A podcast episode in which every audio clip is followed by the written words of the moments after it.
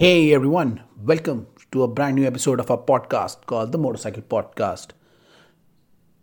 Welcome back to our episodes, guys. Uh, after a long time, we'll be releasing one episode, and uh, this episode would be the race review episodes that we're going to start in 2021. Of course, as you know, MotoGP season has started, and we will bring you MotoGP race reports or what we call a quick recap of the MotoGP races that happened during the weekend.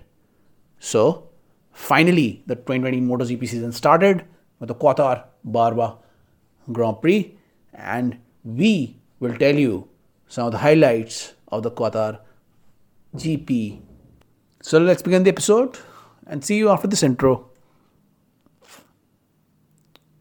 Hey, welcome back, guys, after the intro. And in this episode, uh, we will give you a quick recap of the race that happened during this weekend. And it was the Qatar Barwa Grand Prix. And of course, it was the first round of the MotoGP season, which happens in Qatar. And of course, it is the one of the probably the only night race in the MotoGP calendar. And uh, uh, what a race, what a weekend. Let's do a quick recap in this podcast. Uh, and if you did not see the race or you did not follow the podcast, you can comment on the podcast after you hear the entire report. So let's go into it and tell you what happened in the MotoGP Qatar Barwa Grand Prix. So, as the race started on Sunday, uh, the starting grid looked like this. Of course, Pecco Bagnaia, who had a fantastic qualifying with Ducati, was starting in number one position. Quartararo, who showed phenomenal speed, phenomenal corner speed during the qualifying, was in second position. Vinales, again another Yamaha factory rider who showed good pace, started in position 3. Rossi with his new team, Petronas Yamaha, started at 4. Miller, who again was very fast during qualifying and practice, started at 5. Johann Zarco started at 6. Morbidelli, the partner of Valentino Rossi for the Petronas Yamaha team, started at 7th. Aleix Espargaro, who looked quite fast, started at 8. Rins was 9. Joan Mir, the 2020 world champion, started at 10th, with Pol Espargaro starting in 11th. One thing we should mention before we do this report is the Lorenzo Savadori wearing a replica Fausto Gresini helmet for Aprilia Racing. As you all know, Fausto Gresini was the brainchild of the Gresini team and a fantastic racer, recently passed away due to COVID. And uh, this was Lorenzo Savadori's way of giving a tribute to the legendary racer. With the grid ready, it was time for the race to begin. And uh, when the race started, it was an excellent start by Ducati as four Ducati bikes ran away from the front. As you all know, when you start the race in Qatar circuit, the long the straight is really long and Ducati with its, with its phenomenal top speed took the lead. There were four Ducatis who jumped into the lead, leaving the rest behind, and it was an incredible start from the Italian factory. As we moved on in the first lap, the two factory Yamahas came right behind those four Ducatis and started to follow them. Behind those two Yamahas was the Rossi was Rossi with his Petronas bike, and behind Rossi there were both factory Suzuki's who followed the Doctor and the Ducatis. The Ecstar Suzuki bikes, not known to qualify on the top grid, had a decent start when the race started. They were right behind Rossi and they were looking to get into the race as the laps progressed. So it was Pecco who led from the front, followed by Zarco, Miller, and Jorge Martin, who showed incredible speed to launch from 14 to 4th. Jorge Martin showed excellent speed control as he just pushed his way or he just sped his way from 14th to 4th in no time. As the race progressed and we covered 2 3 laps, the positions were similar, but after the first 2 3 laps, we noticed a crash. Danilo Petrucci, who last year was a factory Ducati rider, now shifted to Aprilia team. He crashed. He was the first rider to crash in the race. It was really saddened to a pretty horrible weekend for the Italian. In the front, the Yamahas and the Suzuki's started to chase the Ducatis as the race moved on. Before the race, there was this uh, report that was done by a lot of commentators where they said that the Ducatis, uh, uh that the Yamahas and Suzuki's were uh, were better in terms of the tire management, and Ducatis were not because of the incredible speed and how fast Ducatis were. They eat up their tires quickly, and if the Yamahas and Suzuki's were able to stay with the Ducatis later on in the race, they might be able to challenge Ducatis for the top podiums. So, both the Yamaha and Suzuki front riders were chasing Ducatis and uh, they showed uh, great potential as they were sticking on the back of the Ducatis despite Ducati having an incredible speed advantage. Initially, Quartararo and Vinales, both factory Yamaha riders, displayed the potential of the factory Yamaha by closing in the gap, especially on the tight turns and the corners where Yamaha is so so strong before the Ducatis took an advantage of their fast speed and sped away during the long straight. But Quartararo and Ya and Vinales was right behind the Ducatis and Quartararo started to make moves on the Ducatis. Eventually, Quartararo was the first non Ducati rider to go into the podium places as he moved and took over Miller. And uh, with this, the potential of Yamaha was clearly evident, and uh, it looked like Yamaha will be able to penetrate in the top podium spot by beating one of the Ducatis.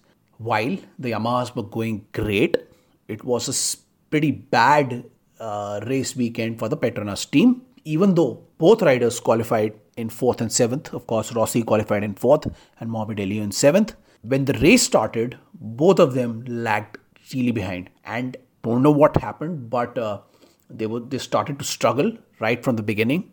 Rossi who was who had a decent start and who were following was following the Ducatis in the opening stages. Later on, lost a lot of ground, and his teammate Morbidelli, who started the in, on seventh on the grid, who started from the seventh on the grid, had a really poor start as he went back to 20th position. A bad race start for the Petronas Yamaha team as uh, both riders were lagging behind.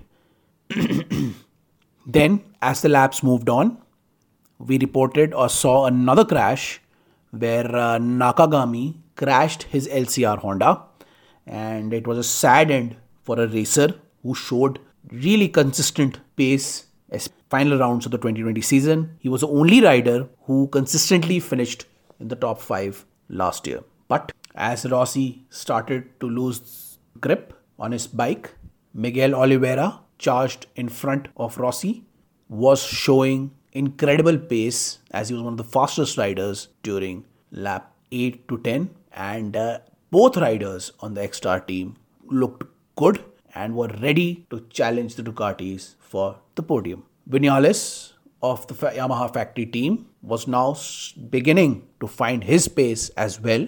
He rode with incredible speed and control and was now looking to challenge the riders in front for a podium place. With Vinales, Rins was also on a charge as he was the fastest rider on the timesheet with 13 laps to go. Vinales showed incredible speed as he went past his own teammate Quartararo and two Ducatis to move up to third. Jack Miller, who lost ground to Quartararo and Vinales, found some steam as he moved on to fourth. Aleix Espargaro, who was coming from behind, was now the fastest man on the track. But if we look at the front, Vinales was showing incredible speed and consistent lap times as he started to challenge for second. He almost overtook the Ducati and was about to lead the pack, but he was still stuck at third at the moment. If we talk about the Petronas riders, Rossi had some mishap at the back, which led him to slip to 16th. Petronas riders were out of point scoring position. Pecco, on the other hand, who was leading the race till now, was in serious pressure from Vinales as Vinales overtook Zarco and now was in second position. He then started to chase Pecco for the top spot. The wind, which was there on the track, affected the Ducati speed as Yamaha riders were able to catch up. Along with the Yamahas, Alex Rins of the Suzuki Ecstar team was showing incredible pace as he went up to fourth. Now, Vinales in the front as Alex Rins took the fourth position Vinales in the front took the lead. Finally, he was leading the race, and as soon as he started to lead the race, he was off in a jiffy as he just sped away in the front. Joan Mir of the Suzuki Ecstar team was now showing really good pace as he also started to close on the front pack. As the race moved on with the Yamahas and the Suzuki's closing the gap to Ducati. As the race progressed, Joan Mir, last year's world champion, overtook Miller as he was charging ahead. The Ducati team riders were facing a lot of tire issues now as we saw a lot of riders wobbling at the back. Johann Zarco, who was second, started to lose the grip as his bike started to wobble during the lap. Now at the front, Vinales was on fire as he disappeared in the front. Suzuki was showing tremendous pace as they were looking for podium places with five laps to go. Initially, Alex Rins showed tremendous pace, but as the race moved on, Joan Mir showed his class as he went ahead of his teammate Alex Rins, as he now was in contention for the top spots. Quartararo also moved ahead of Rins as he started to have some issues. Jack Miller was now in trouble as his tires were completely gone. He was left behind from the pack as Mir, who was now charging ahead, showed incredible pace as he went up to third with Zarco struggling in second place. Mir was now looking to go to second and challenge for the top spot. Eventually, as the race was about to end, Mir goes through and now was in second spot with one lap to go, Vinales, who was almost 2 2.5 seconds ahead, won the race comfortably as the fight for the final two podium places heated up. Zarco and Bagnaia both were behind Mir as all three riders were looking for the last two podium places. Mir was in second as the last corner came up. Mir knew that the pace was pace of the Ducati was incredible. So when the last corner came up, he tried to block both the Ducatis and get a good drive out of the last corner. He knew that if they were too close, the speed of the Ducati will be insane and they will win the race and the Suzuki would not be able to cope up with the speed of the Ducatis. And once the last corner came, he tried to block both the Ducatis, but while blocking them, he made a mistake and went wide. Now, although he was in front of the Ducatis when he came out of the final corner, due to the top speed difference of the Ducatis and Suzuki's, both the Ducatis who were right behind Joan Mir sped past him in the long straight and both riders took the second and third spot, leaving Mir to hold on to fourth. It was a sad end for the MotoGP 2020 World Champion as both Ducatis eventually took the final two podium places. One mistake in the last corner and the speed difference between the Ducatis and Suzuki's led to a disappointing end for Joan Mir and the Suzuki's. Eventually, when the race ended, it was a fantastic Vinales win where he showed his class and speed. It was a win for the Yamaha factory team with two Ducatis who got podium places. It was a good dogfight between the Ducatis, Yamahas, and Suzuki's.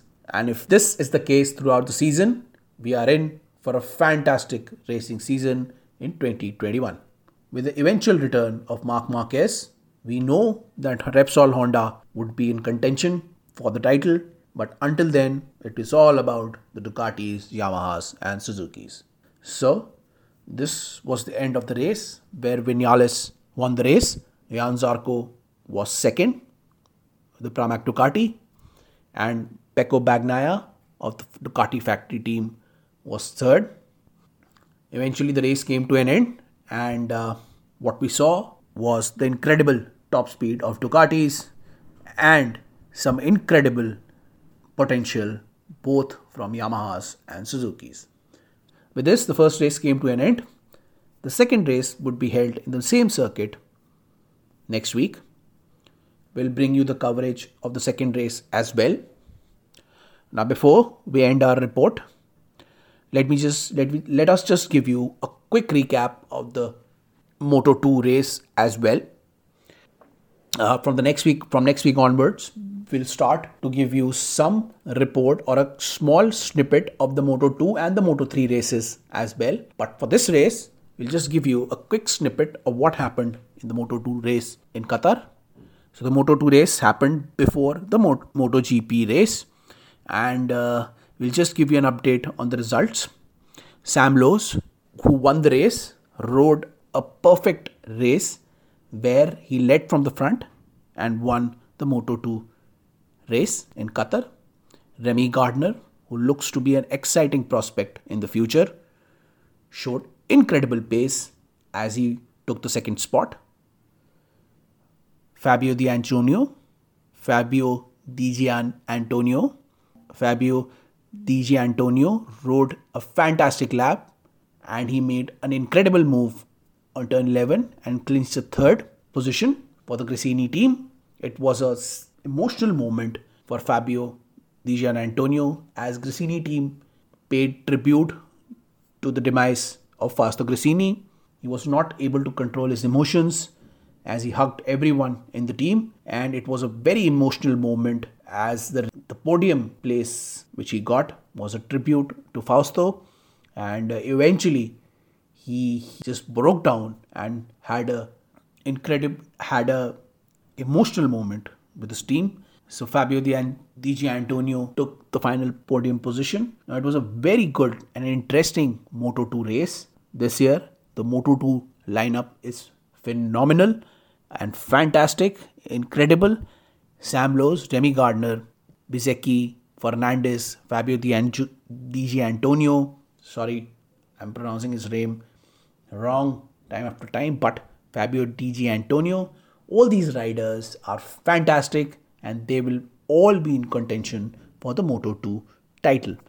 So look out for the Moto 2 races as well as we're going to now provide you a report of the Moto GP, Moto 2 and Moto 3 races from next week.